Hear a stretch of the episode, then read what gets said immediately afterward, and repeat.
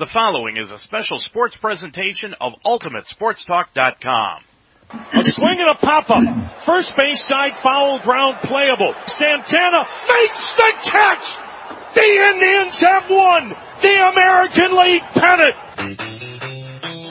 UltimateSportsTalk.com now presents the Ohio Baseball Weekly Show, a comprehensive look at the Cleveland Indians and Cincinnati Reds. For the seventh consecutive season, we examine each team and their progress throughout the 2017 Major League Baseball season. And now, the Ohio Baseball Weekly Show.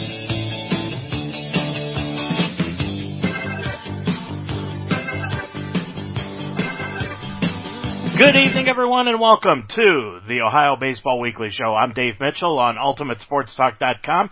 Glad to have you along here this evening as we kick back and talk about the Cleveland Indians and the Cincinnati Reds. And both teams, if you saw the publicity that we did on Facebook and Twitter earlier today, both teams are in the middle of streaks, but the Indians are in a positive streak. The Reds are in a bad streak. The Indians have won five straight and it looks like they're going to win six in a row as they're up seven nothing at Baltimore tonight in the fifth inning.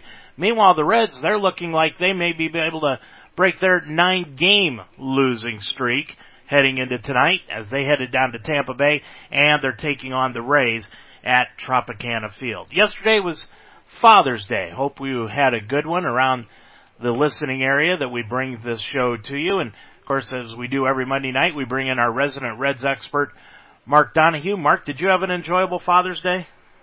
I certainly did. My son Matthew came up. Um, we had dinner yesterday and had a nice afternoon and a nice evening. So I hope yeah. he paid. I hope he paid, Mark. As a matter of fact, I did. no, him. I, I hope Matt no, paid. He, he didn't. He didn't. no, I, I, didn't let him actually. but Mark, um, he would have. Do you, do you have any? Nice afternoon. Do you have, do you have any good stories of you know remembering back to your father and any baseball stories that that you can relate here tonight in regards to your father and you in baseball? Uh, I've got one. My, my dad was not a baseball fan. In fact, he wasn't much of a sports fan. And I remember him coming to a game uh, when I was 15 playing in Babe Ruth League. And it was a big deal to me that he was there because he didn't, he worked a lot and didn't come to a lot of my games. And I remember I hit a home run, uh, on that, in that, that time. Um, my second at bat, I hit one to center field, hit it over center field fence. And I didn't hit a lot of home runs back then, so it was a big deal to me. And I remember coming around the bases and uh, seeing my dad there, and he was clapping and everything. And he made a comment after the game that I, didn't know how to take. He said, "I didn't know you were pretty good." and that it, it, stayed with me for a long time. I, I, could take some good and bad news out of that, but it, it was uh, a memorable because it was Father's Day, as a matter of fact and we had spent the day together, and I happened to have a game that day. And uh, I, I do remember that. It's funny. I, I hadn't thought about it until you just asked me. You know, uh, we grew up in an era, Mark, where our fathers did work a lot, and my dad, you know, worked in a factory for over 50 years, and but he tried to make as many ball games as he possibly could. I remember when one of my little league coaches said you ought to be a catcher. I came home and told him, and he immediately took me up to the sporting goods store and got me a catcher's mitt. And that was the beginning of the historic meteoric rise of my catching career, which lasted until my pony league days when they moved me to right field. And that brings me to my story. I know that's a long way about it, but brings me to my story. I was not a very good outfielder.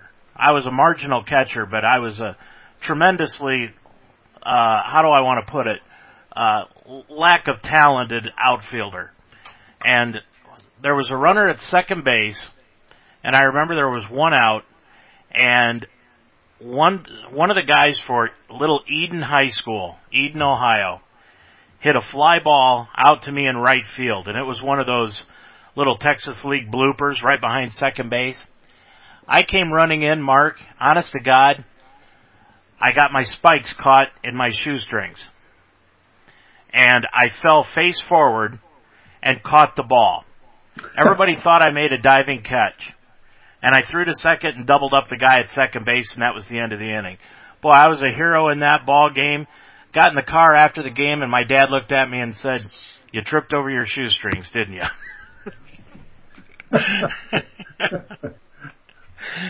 that, that's one of the one of the stories that I have about my dad and I during baseball days. But uh, you know, did your dad have a favorite ball player at all? Uh, Dave, we're having a little communication problem here. Can you ask me that again? Did your dad have a favorite baseball player at all? I'm sorry, Dave. We uh, I may have to call you back on. I apologize to the people out there, but we got a bad connection, and I can't hear Dave, and I don't know if he can hear me.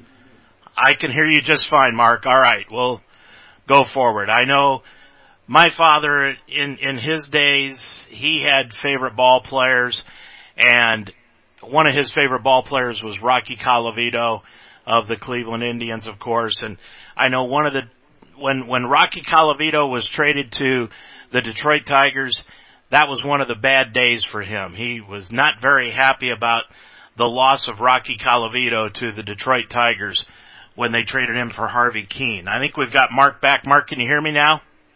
No, Dave, I'm I'm sorry I can't. Uh, I hope uh, hope we can fix this. All right, we're just going to call it a, a night for Mark here tonight, and we'll go go forward with what's going on here this evening uh, on the Ohio Baseball Weekly Show. Got to apologize for that. Um, I'm not sure what's happening on Mark's end, but we've got everything set up here uh, correctly. So hopefully we'll be able to get him back. But one of the things, you know, after Father's Day, one of the things that went on was the Pete Rose weekend. And Pete Rose was inducted into the Major League, or I shouldn't say the Major League Baseball because that is an impossibility now for Pete. But what has happened is, is that the Cincinnati Reds inducted him into the Reds Hall of Fame, which is a very big deal. If you look at the, the statues that are out in front of Great American Ballpark, uh, they have got some outstanding players Ernie Lombardi, who of course was one of the great catchers of all time prior to Johnny Bench coming on the scene with the Cincinnati Reds. Then you've got Joe Morgan out front, Tony Perez, now you've got Pete Rose and, and the statue of Rose, I actually thought when they brought in the statue of Pete Rose, it would be of his left-handed batting stance or him standing at first base holding up his batting helmet after he collected hit number 4192. But what ended up happening was, was that he just went in with the head first slide. And in watching some of the shows about how they made this bronze statue with Pete sliding head first into a base, they said they had to take steel rods and run them up through his hands, elbows, and arms into his chest in that bronze statue to hold him so that they didn't have to have a rod come up into his chest to hold the entire his entire body up as the statue. It's it's a very very unique statue. You haven't seen one of them like it. And basically, what you've got is Pete going into the Reds Hall of Fame. Let's try this one more time with Mark and see if he can hear us. Mark. Yes, can you hear me okay? Yes, we can hear you just fine. All right. So you're back on. We were talking about the Pete Rose induction into the Reds Hall of Fame, and of course Saturday was sold out for the induction ceremonies, and had an opportunity to see all the old favorites and you know, all of them talked, Mark, about the one other one that should probably go into the Reds Hall of Fame is Davey Concepcion. Well, I, I think he belongs in not only the Reds Hall of Fame, I think he belongs in the Major League Baseball Hall of Fame. If you can compare his numbers with a number of the shortstops that, that are in there, it's, it's not even close. It really isn't close. Now, you could say that he uh, you know, was not a major clog in the Big Red Machine, but that shouldn't be that shouldn't be an issue. He was a nine-time All-Star, led the league in um, fielding uh, a number of times. He he, he power, he hit for average, great defender, and compare him to Ozzie Smith and and um, Scooter or uh, Phil Rizzuto, the Scooter, and some other shortstops that are in there. And he, I mean, he, his his stats are better and uh, he was on two World Series championship teams, uh, a number of pennant winners. I don't know what else you can do. I mean, he was he and Ozzie Smith are clearly the best shortstops of their era. So I, I don't know what else you could do that that to make yourself a Hall of Famer than, than David Concepcion did. I think the problem with with Concepcion is the fact that he played on a team with so many great players. He was overshadowed. You may be absolutely right, and but if you if you look at what he did, how he held that team together defensively, uh, I mean he patented you know that that throw, the one hop throw in the hole from, from shortstop. That, that Davey made that up, and uh, he started that when the Reds moved into Riverfront Stadium and then that, that AstroTurf. He started off he was a very very weak hitter, but uh, he he made himself into a fine hitter and uh, had some power. And uh, people forget that David Concepcion hit two red seat home runs at at uh, Riverfront Stadium. I mean, that, that's a shot out there. So he should. I think he should be definitely in, the, in both Hall of Fames. You know, when you look at this Reds team back with the big red machine, and and of course with Pete leading the way, he's the last one of technically what Joe Morgan. I'm going to give him credit. He's the one that called them the Big Four. And with yeah. Perez, Morgan, Bench, and Rose. And it was really Morgan, the way that they described it, Mark, that said that if they were going to put the four statues out there, Major League Baseball was going to have to okay Pete being placed out there as a statue, or the other three were not going to go up. And baseball did that's I didn't I didn't know that story. That's that's a very good story. Um, you know, it, the other thing we talked about a couple weeks ago with regarding to Pete, don't forget the Philadelphia fans have voted him into their Hall of Fame. So that's two teams that have Pete Rose in their team Hall of Fames. Clearly, the fans want to see Pete Rose in the National Hall of Fame, uh, and I think it's just a travesty that that he's not in there. We've said this for years and years and years. But uh, you know, it's. I heard Pete Saturday on. He was being interviewed by Marty Brennaman uh, after the induction ceremony during the game, and you know he's he's never changed. He's he's he's funny. Uh, he's disrespectful in a nice way. You know, he, he just says what he wants to say, and he, they made an interesting point about unbreakable baseball records. For somebody to match Pete Rose's record of 41, what is it, 41, 36 or whatever it is, um, they would have to get 200 hits a year for 20 years and then play another year. I mean, it's it's never going to be broken because nobody's going to play that long. I don't think. Well, the and only one that's it, ever comes close, the only one that's ever come close to it, Mark, is Ichiro. Yeah, exactly right. And uh, you know, he, he's still ways away he's never going to make it uh, as he plays till he's 50. Even then, I doubt he'll make it. But when you think about it, Pete Rose had uh, 10 seasons where he had over 200 hits a year, and uh, nine of those I think were with the Reds, and six in a row. I mean, it was unbelievable that the number of hits this guy would get, and he never, he seldom struck out, and he, he, he's. I don't understand why he I guess isn't given more recognition, maybe because he's not in the Hall of Fame. Maybe that's it.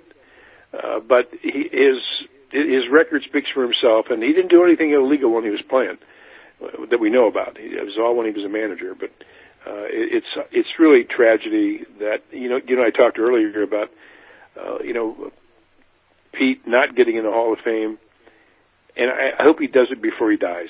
I think was Pete seventy four years old now. Uh, yeah. I, I certainly hope he gets in before he dies. You know, the one thing I absolutely abhor is hypocrisy in anything. And baseball really has proven throughout this entire Pete Rose debacle that they are as hypocritical as everyone else. You know, to allow Pete Rose to be placed in the Cincinnati Reds Hall of Fame, to bring him out of mothballs every time they want to make a dime, to bring him out onto the field at San Francisco years ago for the top 100 ball players of all time, and get the largest ovation of anybody there when he was brought out onto the field, just proves to you how hypocritical baseball is because they will not take him off of this stupid suspension list and allow him to go into the Baseball Hall of Fame. Yeah, it, it's it's beyond hypocritical. It, it, it's a tragedy in a lot of ways. It's Shakespearean almost in its tragedy. But uh, you know, Pete did what he did, and you know he shouldn't have done what he did. But uh, you know, I think there has to be proportion in terms of, of how you punish people, and uh, I, I think it's way overboard now. It, it's almost 30 years that he's he's faced this, and uh, I don't understand why baseball can't be bigger than they are, and, and let him at least have a couple years of his life where he's in the Hall of Fame. And ironically, I bet when he dies, he'll get in if they don't let him in before. Uh, so anyway, we, we've we've talked about this. We think they're wrong. We think we're right, but uh, we don't control that vote. You know, I want to ask you one more question. I asked this on the night we were at the Montgomery Inn, but I didn't have the opportunity to ask you. Had Bart Giamatti not died, would Pete Rose be in the Hall of Fame today? Uh, I think, according to Pete, and I heard this directly from Pete's uh, his manager, um, his business manager. He had a, a gentleman's agreement with Bart Giamatti. That he was going to serve a year, and then uh, try and get reinstated. That was the deal they had off the record. Now, of course, Giamatti died, and that made people, you know, who didn't like Rose not like him even more. So um, the stress and all that stuff. But ironically, did you see who Trump hired uh, as his counsel? Jay Sekulow. John Dowd. Oh, he added him onto the, the. Yeah, yeah. So Pete was in. He was in the national headlines uh, this weekend because John Dowd was named as the one of the attorneys for for Donald Trump and his his problems. But uh, we won't talk politics here. But uh, his name hasn't been heard for a while. I guess he's a very successful attorney in other ways, but uh, he really hates Pete Rose, and Pete Rose really hates him. But you know, it's Pete's doing fine. He's making a lot of money. He's he's doing Fox. If this, I guess, is the only thing he doesn't get in his life, he still won. So um, I'm always going to be a fan of Pete Rose. I saw him. I, I saw Pete Rose play. I think in his second game with the Reds when he came up. I think it was in 1963, and um, he Pete, the fans didn't like Pete Rose. That his teammates didn't like Pete Rose. They thought he was a hot dog. And there was a second baseman on the Reds at the time named Don Blasingame, uh, who everybody liked, including the players. And Pete made a very interesting comment, and I've heard this, and heard it again Saturday, as a matter of fact. Uh, all of his teammates snubbed him when he came up. They thought he was a hot dog. He was going to take the position of a, of a, a veteran, Don Blasingame, who had a good year in '62. And the only two guys that befriended Pete and took them under, uh, took him under their wing, were Frank Robinson and Vada Pinson. and Pete said he's never forgotten that. That those guys went out of their way. They would, you know, go out with him on the road to dinner and and you know hang out with him when he stretched and, and in the clubhouse and all that stuff. The other players didn't for a long time. You know, Pete had to win them over, but uh, Pete said he's never forgotten, and, and he said Frank Robinson has always been his hero. Vada Pinson is the first autograph I ever received from a ball player when he was in Cleveland. You know, it, it's funny when you grow up. You, you I think you, you, as a fan, you you have these heroes in your in your head, and they and they're so strong when you're when you're growing up. And Vada Pinson was one of my favorite players of all time. And he was a, little younger than Frank Robinson, and Frank Robinson took him under his wing as well. But I think I think Vada came up in 1959, so I was 12 years old, and and I had heard about this guy. If people forget, Vada Pinson ran to first base faster than anybody in the history of baseball, including Billy Hamilton. That's how fast he was. And he was a great center fielder. He had surprising power because he wasn't a big guy, although he was bigger than I thought he was when I met him. And I went down to Dream Week. Uh, I think this was 87 and went down, 87, 88. I think I went down. And Vada Pinson was there, and I got to, you know, be interviewed on radio and, and and Joe Nuxhall was there, and I got to, and Vada was being interviewed at the same time, and I got to I got to have a couple of beers with him. I got to meet him. He was the nicest guy if you ever ever had a hero that disappointed you because you met him sometime and he was a jerk or, or whatever, well, this was the antithesis of that. Vada Pinson could not have been nicer. Smart, funny, good looking, great player, and I was, and I remember getting up and making a speech down there about that.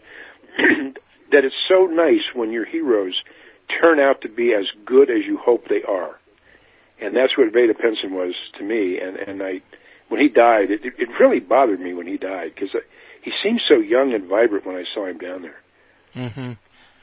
Mark, if if Mike Schmidt, Johnny Bench, Joe Morgan, and Tony Perez all got together and formed a consortium to get Pete in the Hall of Fame, could they make a dent in this problem?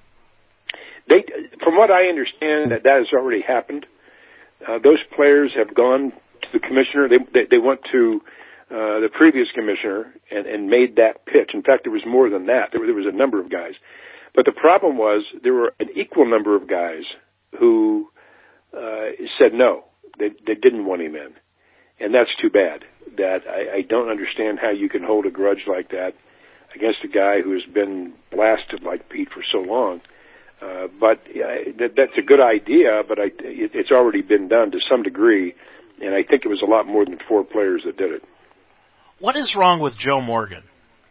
I know he's got a lot of health problems, but you know, just a couple of years ago he was fine. But you know, now all of a sudden, boy, he has even problems just getting up out of a chair. Yeah, uh, that's that's right. It's uh, it's sad to see, especially because you know he was the fastest guy in baseball for a long time, and uh, to see him barely be able to walk is very sad.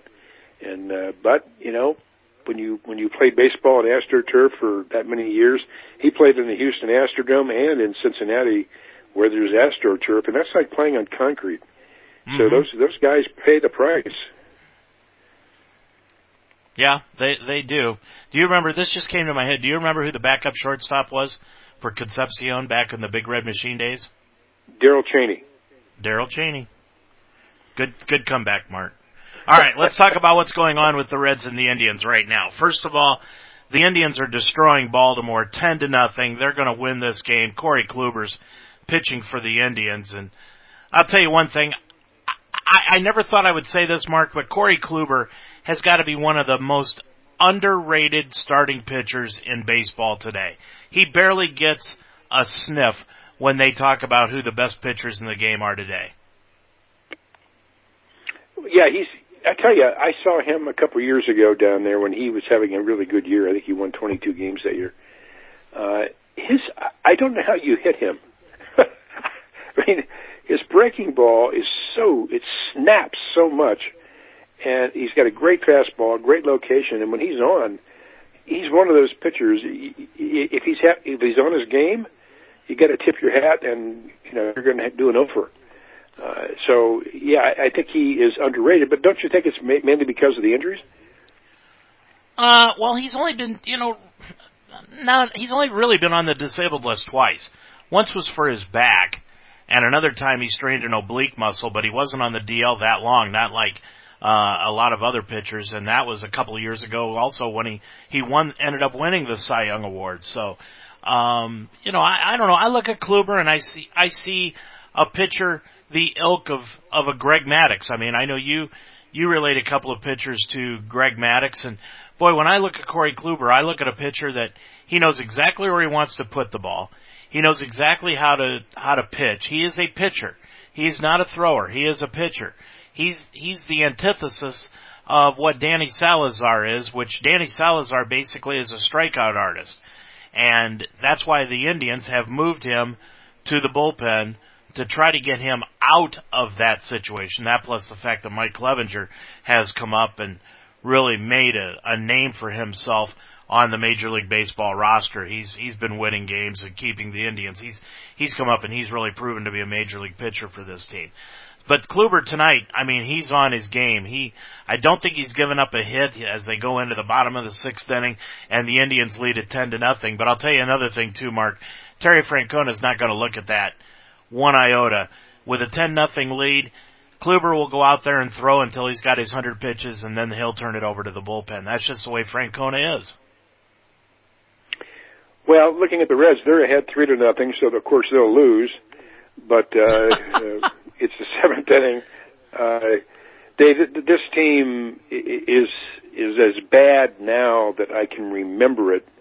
Uh, this period they're going through, it, they're not just losing; they're getting crushed, and it, it's tough to, to watch when you're a fan. When the, the the opposition is, you know, seven eight runs a game, they're they're scoring at least, and then the Reds aren't hitting on top of top of it right now. So it, it's not a pretty scene right now.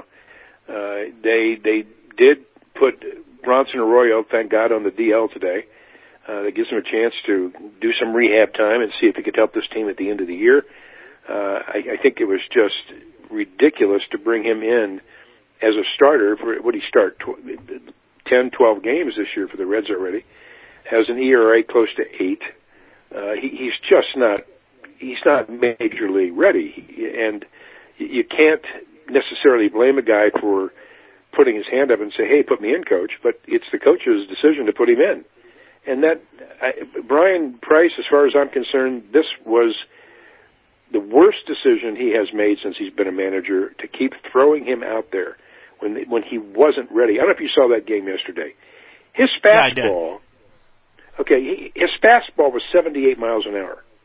Mm-hmm. He, he couldn't make a college team with that, and he'd be the first to admit that and and to put him out there with nothing. I mean, you have to have somebody in the minor leagues. They brought up Ariel Hernandez today to replace him. I mean, why couldn't you brought that kid up uh, two months ago? Give him a chance. It could not have gone worse than it did with Bronson Arroyo, and that was something that just should not have happened. And it's a manager's fault. And Tampa Bay has just tied the game. Lorenzen comes in and gives up a two-run home run hung a curveball right in his face. Unbelievable. I, I'm one that actually thinks that Bronson Arroyo was a good experiment.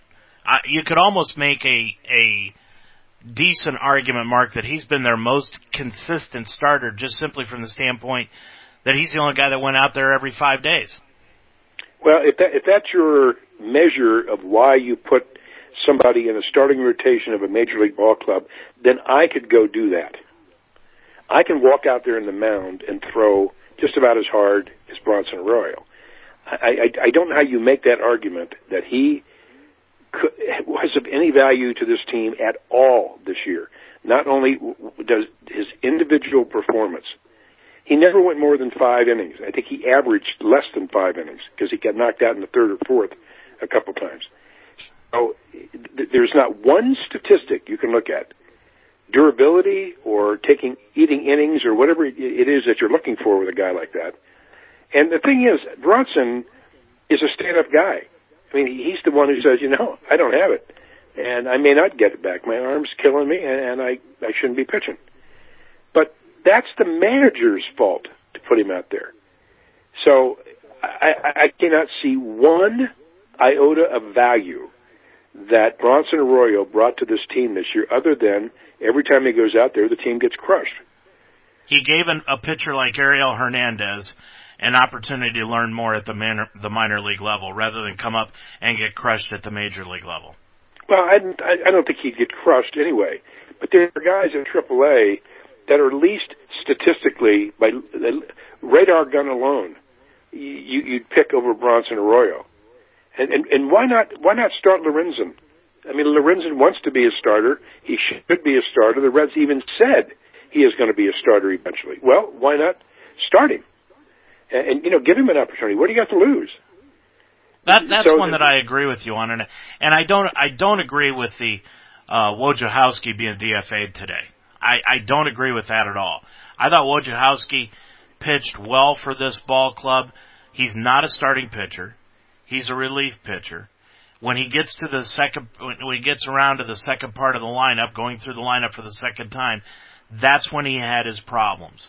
And I think if they would have left him in the bullpen, Mark, I, I think it would have been a different story for him. Well, we can agree to disagree on these things. I mean, I, I just don't see that the Bronson brought anything to the team in, in a on a 40 man roster, there would have been somebody in there that could have done better because he has the worst ERA in baseball. Mark, So we said that the last three years about J.J. Hoover. Yeah, And they J.J. continually Hoover- threw him out there. Well, I know, but J.J. Hoover at least had two two really good years. He was ten and one one year. I think it was two years ago or uh, three years ago. Uh, he got lit up when he, his last year with the Reds, but he's actually having a very very good year now. I, I forget who he's with, but he's he's on the West Coast, and I saw his numbers and I was shocked. It was J.J. Hoover. So you know, relievers come and go. I mean, they they have great years and they have bad years. But starting pitching uh, is what's killed this team this year, the Reds and Bailey's supposed to come back in the next week or so. That's going to help. But Yeah, I know he had a gonna be able rehab start. He had a rehab start about a week or week and a half ago, didn't he? Where he he pitched uh, uh, three innings, didn't give up a run, struck out three. He actually he pitched five innings actually at Dayton, and then he went to uh, Louisville and he pitched. So he's going to have one more outing, and I, I think it's either today or tomorrow he's going to pitch, and it's uh, that'll be then he'll, he'll be brought up to what he does. He'll be brought up unless he's hurt again.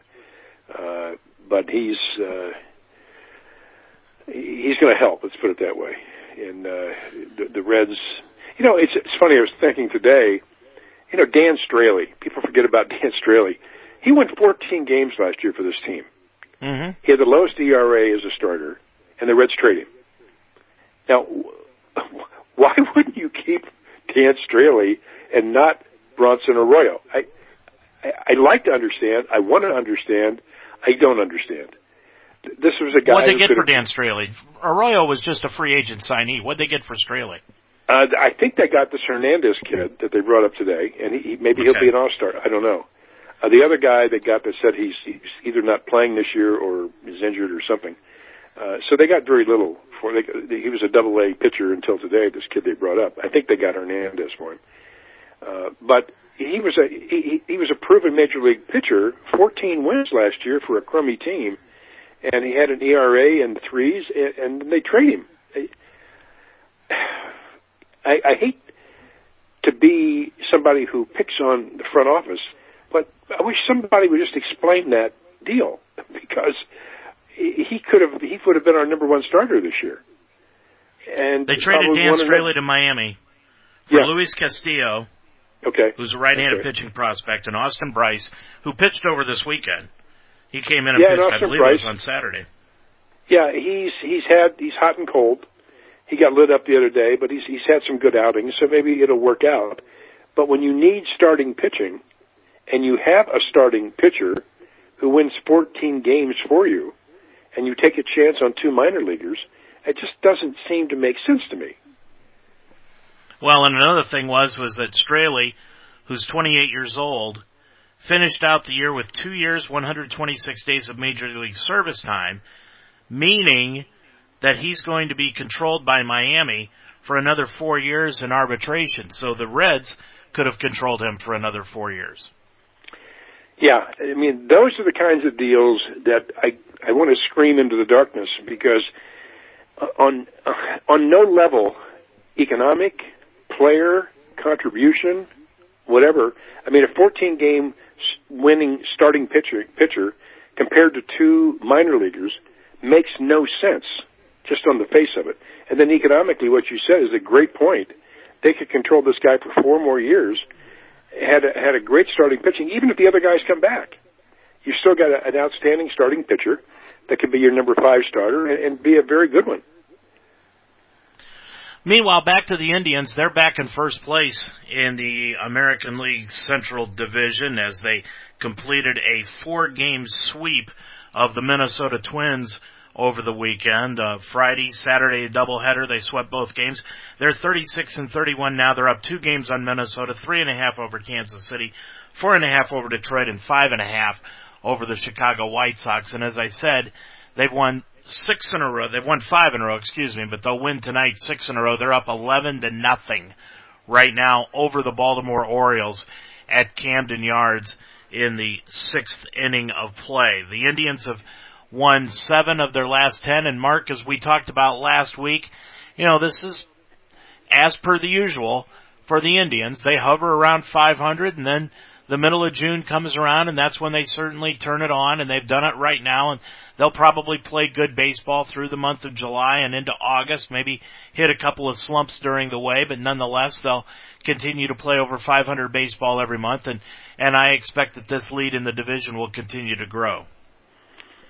Well, that that team I think is is clearly the best team, uh, and I, you know, given what, where the Cubs are right now, I think the Indians have the best roster in baseball. Uh, you know, right now I think Kansas City or um, Houston is playing the best baseball, but if I had to bet on it, I, I think the Cleveland Indians are going to win their division by more games than anybody else. Uh, that that is a really good team and, and not a great division right now. So who knows what's going to happen? Injuries and the like can can can happen to anybody. But uh, you know the Reds. Uh, by the way, the Reds just took the lead back four to three. Joey Votto uh, single up the middle, drives into the run.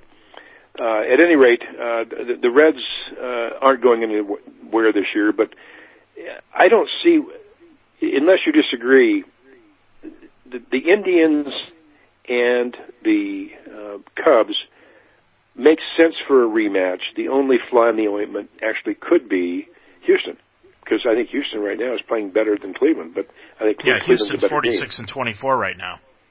Yeah, I mean that's that's amazing this this time of year, uh, this far into the season, having that kind of winning percentage. They are this year's Cubs of last year. Yeah, but you know that that team, you're, you're right, and, and a lot of similarities between those two organizations. The way they have gone into the draft and gotten better through the draft. Uh, the Cubs have signed more free agents, but the, the Houston, I mean, that's a young team. Houston's a young team, an exciting team, and they're getting great pitching. They're getting timely hitting, and th- that's a fun team to watch. And I, I, I'm looking forward to the playoffs because uh, that's going to be exciting. The Cleveland Indians and and Houston would would be a great matchup.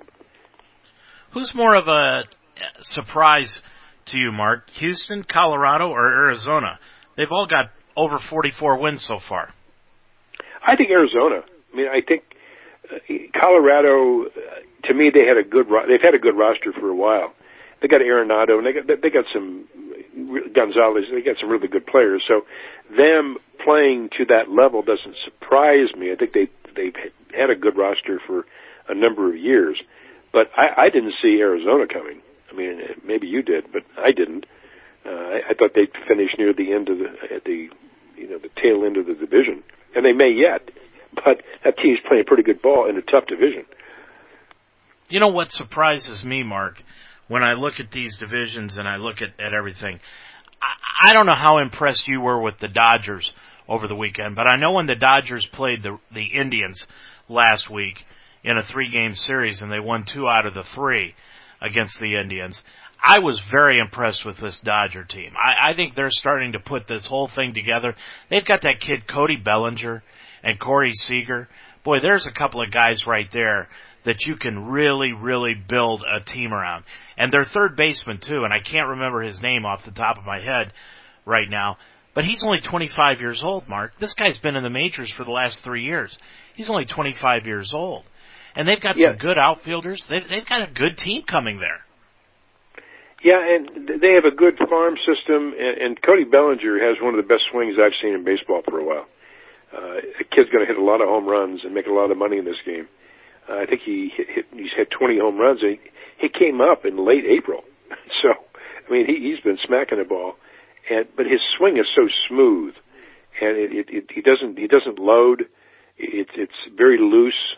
He reminds me of somebody I saw him play yesterday, and I can't think of who it is. And I, I I'll think of it eventually, but uh, he he has the same kind of swing as a player that I, I, I from back in the you know 70s and 80s. But uh, at any rate, um, yeah, that, that's that's a good organization, and that's makes it even more impressive that Arizona is is playing so well in that division with the Giants and the Dodgers.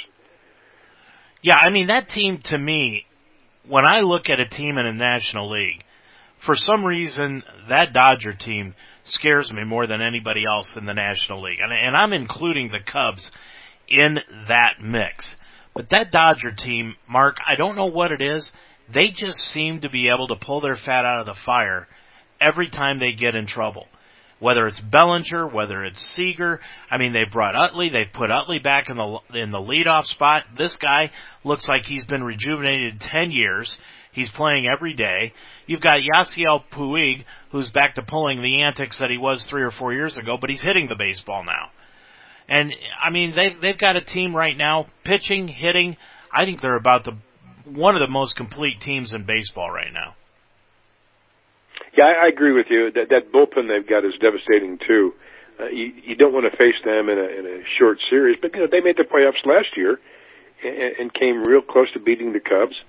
And so it's going to be an exciting playoffs. I mean, it's early to be thinking about that, but uh, there's there's a lot of good super teams, and that makes it exciting because you have teams that have every opportunity to win it. I mean, they're up and down the roster. They're strong. They got speed, good pitching, uh, starting and relieving powers, everything you need, defense.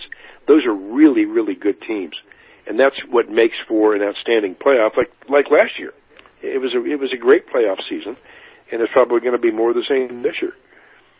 You know what gets me about the Indians right now is the fact that everybody is starting to come together. You've got Edwin Encarnacion their big free agent acquisition during the offseason. He's really starting to hit the ball now, Mark. He's got 16, 17 home runs, close to 40 RBIs on the year, but he's got Jose Ramirez right behind him. But Francona's made a little lineup adjustment over the past few games and put Ramirez in front of Encarnacion to give Ramirez the opportunity to see better pitches, and he's really taken off. And then he's put Lonnie Chisenhall in the number five spot, right behind Encarnacion, but right in front of Carlos Santana, and they have seemed to click coming off the uh, some slumps that they've had earlier this season. Chisenhall's really hitting the heck out of the baseball, and so is Santana. And the fact that Jason Kipnis came back and they've been able to put him in the leadoff spot, Mark, and move Santana down in the batting order that seems to have solidified everything in this batting order just like it did a year ago when they put Santana in the leadoff spot and that seemed to click for the team last year. This year, of course, a different year.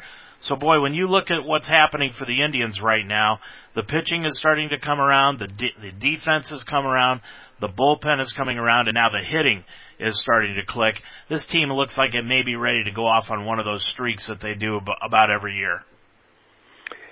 Well, I'm jealous. I, I freely admit it. Uh, it's it's sad when you're a Reds fan the last four years that you get to the All Star break and your season's over. There's nothing to look forward to. The only thing you have are personal achievements of the players, and uh, I think that the Reds organization is 100% to blame for this. Other teams fight through it, and you know they they have competitive teams, and the Reds just haven't decided to do that. And I the only thing you can hope for that is in the next two or three years they're going to win a World Series, uh, or they're going to win a couple pennants in a row, National League pennants. Because if they don't, this rebuild has been a waste of time and money. And when I I went down there, I mean, I saw the the sellout the other day. Of course, it was because of Pete Rose, but that they had a big turnout this weekend, and mm-hmm. you know, it, it's it's really not fair to the fans to put them through this kind of four or five year dearth of talent because either they don't want to spend the money or they have mismanaged money or mismanaged players, over evaluated players. And that's the thing that scares me most about this team and the organization right now, where they have a lot of guys who simply have not lived up to their press clippings. And you know, Robert Stephenson be a prime example. But they've had a lot of guys come up over the last three or four years that were supposed to be starting players, and the guys didn't last.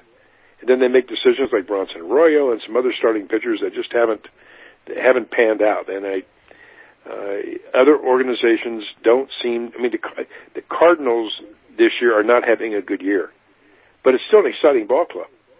And it, it, it'll be interesting to see what happens in, in the next two or three years because if the Reds don't win then this rebuild has been it's really been a farce because that you're telling your fans keep coming out to the ballpark, you know, buying eight dollar hot dogs and eight dollar beers and all that stuff, and things will really get better. Well, if they don't, then you you've cheated the fans. Well, you've got a winning ball club in your backyard, the Dayton. Dragons. Yeah, that's true. That's true. You know what is it? That's a, they've made the playoffs for the first time now since what about five or six years? That's right, and uh, that's that's an organization that will run, and uh, the Reds actually have a couple teams that that are going to be in the playoffs in the first half anyway. So that that's that's good to see. And uh, he, he, interesting thing just happened for the Reds. Uh, Jesse Winker, who was brought up today, just hit a single with runners at second and third and drove in two runs. So really happy to see that. That that kid. Uh, it's very interesting because the complaint against Jesse Winker is he doesn't have the power. He only had two home runs down in Louisville.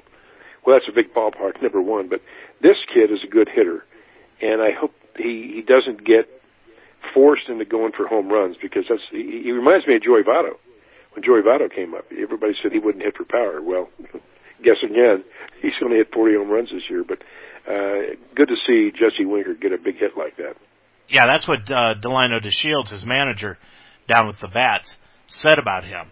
Was that uh, he was glad to see that Winker stayed within himself, stayed true to himself, and stayed the type of hitter that he is, and that when he becomes a major league ball player, which now he is after having just a short stint earlier this year.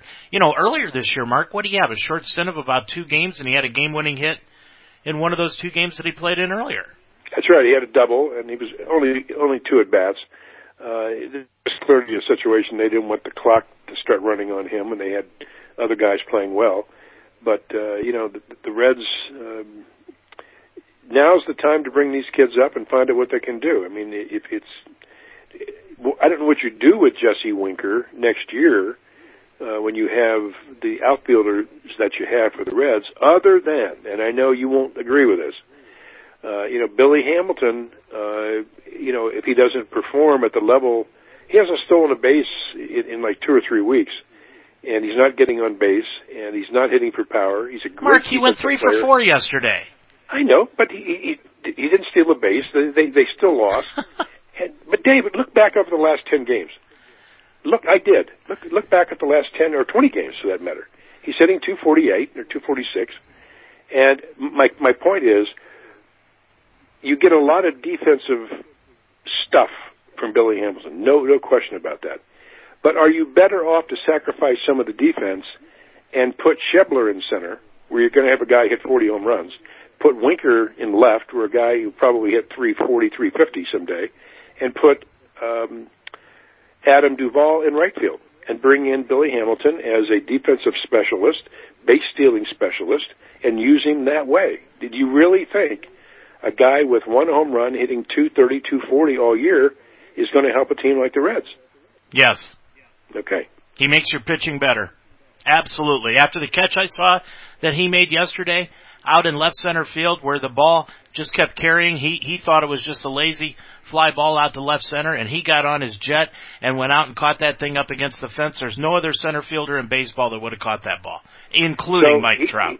He's helped the the Reds, who have the worst pitching staff in baseball. And yeah, I mean, it's. I look at the overall contribution, and maybe it's maybe it's the the WAR number uh, I'm trying to seek here. Uh, I, don't think Billy Hamilton helps the team as much as another player could help the team. Can he be a valuable tool for a team? Of course he can. He can come in in seventh, eighth inning, steal a couple bases for you, play great defense, start him occasionally, but I would not play him every day with that hole in his bat. Well, the one question that I've got is, what are the Reds going to do with the shortstop position? That's the big question. What are they going to do there? That that's a real big question because you, the the last three signings, the, the Cuban kid and the, the first, uh, they they've signed three shortstops, and they're not all going to be able to play shortstop. But I know what you're getting at with regard to Zach Cozart. Uh, And Peraza. He's on the DL. Well, and, and you know, Dave, I've seen Peraza play now shortstop half a year, and, and that's not a good test for him. He played a little bit last year. He he is a average at best shortstop, hmm and to, you know today he made an error. uh, on a play that uh, Cozart would have eaten up easily. Uh, he he does not have the defense that I wish the Reds had at shortstop. Now maybe these other kids do, uh, but I I see him as a second baseman, not not a shortstop. But Co- and he may have to play shortstop this year if they trade Cozart. But the big question that you're getting at is what do the Reds do with Cozart at the trade deadline? It's likely he's going to be an all-star this year. Uh, his value is never going to be better than it is right now. And, you know, the, the question, and, and I doubt you're going to get a lot for him. Well, I'll tell you another question that brings, brings to mind. What are they going to do at third base next year? Because that kid that they've got that they drafted, he's going to be ready for major leagues next year. Whether or not they want oh, to yeah. put him up there, who knows, but he'll be ready. And then what do you do with Suarez? Well, that's a very good question because they asked that tonight, actually on the broadcast before we got on the air here. Uh, and they were talking about the fact that they could move Suarez back to shortstop and put Zinzel, Senzel at, at third base. That kid, uh, I've seen him play now, I don't know, a half dozen times. I, I saw him on the internet the other night. They had, I think, 30 or 40 of his bats. That kid's going to be a, a 300 hitter. He reminds me of Paul Molitor. Remember him? Mm-hmm. Uh, really great hitter. He, he looks like that kind of compact, short swing, powerful. He, he'll hit you 15, 20 home runs, and maybe even a Scott Rolen type guy. He's going to fill out. He is going to be a great player for the Reds. If not great player, he's going to be an above average player. So you put him at third for the next 10 years, and then you've got all these shortstops coming up. that is good because a lot of shortstops can move uh, to other positions because they're they're typically the best athletes on the field. So you're right. That shortstop conundrum is actually a good problem because you got some good athletes, and this kid they signed, uh, six foot three inch, 190 pound shortstop, and he's only 19 years old. Uh, I, I can't wait to see him play. So the, the Reds have some interesting talent, and if they if they live up to expectations, things should be fine in a couple of years. Mark, were you surprised to see Dave Bristol this weekend at the the Reds celebration for Pete? I mean, I wasn't surprised you know, to see him. I just, I guess I didn't know he was still alive. Dave, you took the words out of my mouth. I thought he was dead. And I don't mean that sarcastically or in a cruel way. I've not heard his name mentioned for so long. And talk about a guy who just missed being a Hall of Famer. Just missed it. Mm-hmm. If he'd if he if he'd uh, hung in till 1970, he got fired in '69, and they brought in Sparky Anderson. Anybody could have won with that team in 1970. That was the best team in baseball by a long shot. Dave Bristol would have won. He would have stayed with the Reds for a number of years. He probably would have been in the Hall of Fame. So, it, you know, right time, wrong place. Didn't you think that, that Dave Bristol looked younger yesterday than Sparky did when he first took the job in 70? That's a good point. I mean, I remember the first time I saw Sparky, and I thought the guy must have been 80. I mean, he, he looked old. He was he was only like 40 when he came yeah. up for the Reds. He had been he played for the Phillies, and I, I I had his baseball card. I remember that. But I mean, nobody knew who Sparky Anderson was. Uh, but poor Dave Bristol, had he stayed on one more year, at, at the, had the '69 Reds played better, he would have he would have been rehired, and that guy would have been in the Hall of Fame, and we would have never probably heard of Sparky Anderson. No, and and we probably wouldn't have, you know, and and but Dave Bristol, for his own account, he was not a bad manager. His managerial days did not end, if I remember correctly, with the Reds. I think he went on and managed two or three years with the Milwaukee Brewers, didn't he? You're you're right, he did and he was very well respected in baseball. He really was. He was a, a good baseball man, and everybody thought he was, you know, unfortunately, he was just in the wrong place at the wrong time. And uh, if he'd have won ten more games that year, he probably would have been with the Reds in 1970 and been part of the greatest team in Reds history.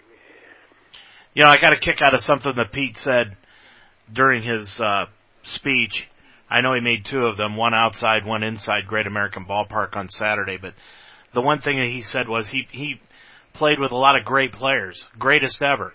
He mentioned Johnny Bench. He made, mentioned Joe Morgan, Tony Perez, the greatest Cuban first baseman in the history of baseball. he may not be off the mark so much about those three. But I loved what he had to say about Ken Griffey and that he would love to say that Ken Griffey was the best ball player to ever come out of Donora, Pennsylvania, but his son and Stan Musial came out of the same town. that's right. That's, that's hard to imagine, isn't it? Donora, Pennsylvania, Stan Musial and Ken Griffey. Uh, unbelievable. well, and, incredible. and, and let's look here in Cincinnati. Moeller High School, which won, went to the state championship game for the Ohio State High School Baseball Championship three years in a row, back 12, 13, 14. They had two players, Mark, that played with Kentucky be drafted. Ryan Maley was one of them, uh, here in this last draft, and I don't know who the other one is, but they both played for Kentucky, and they both got drafted, uh, during this last draft. That's, that's So- interesting. Hey, Dave, before we get off tonight, um, I, do want to address one of our fans, uh, Jeff Lowry down in Arizona, who we're going to be doing some games with this year before it's over, uh, broadcasting some games. Jeff Lowry uh, took exception to something I said a couple weeks ago. Now, I want to be able to defend myself. Imagine Uh, that. I said, uh, yeah, uh, I said that Joey Votto would end up being the greatest hitter in Reds history, and he did not like that. Uh, he's a big fan of Frank Robinson, like I am, and Vada Pinson and uh, Johnny Bench, go up and down the list. But you look at the numbers, and I'll stick by my statement. By the time Joey Votto retires, he is going to have every record except hits.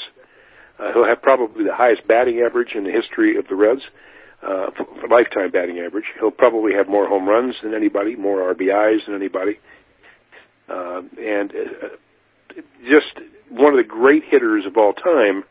And we've got him here on a very, very bad team. So, Jeff, I'm not going to back down from my prediction that Joey Votto's got another 10 years to play with the Reds, and I think he's going to put up some silly numbers, and uh, we'll see what happens in 10 years. But if I'm right, I expect dinner at Don and Charlie's in Phoenix uh, in 10 years. Well, I'll tell you right now, I I think both of you are wrong. I still think Pete's the best hitter in Reds history.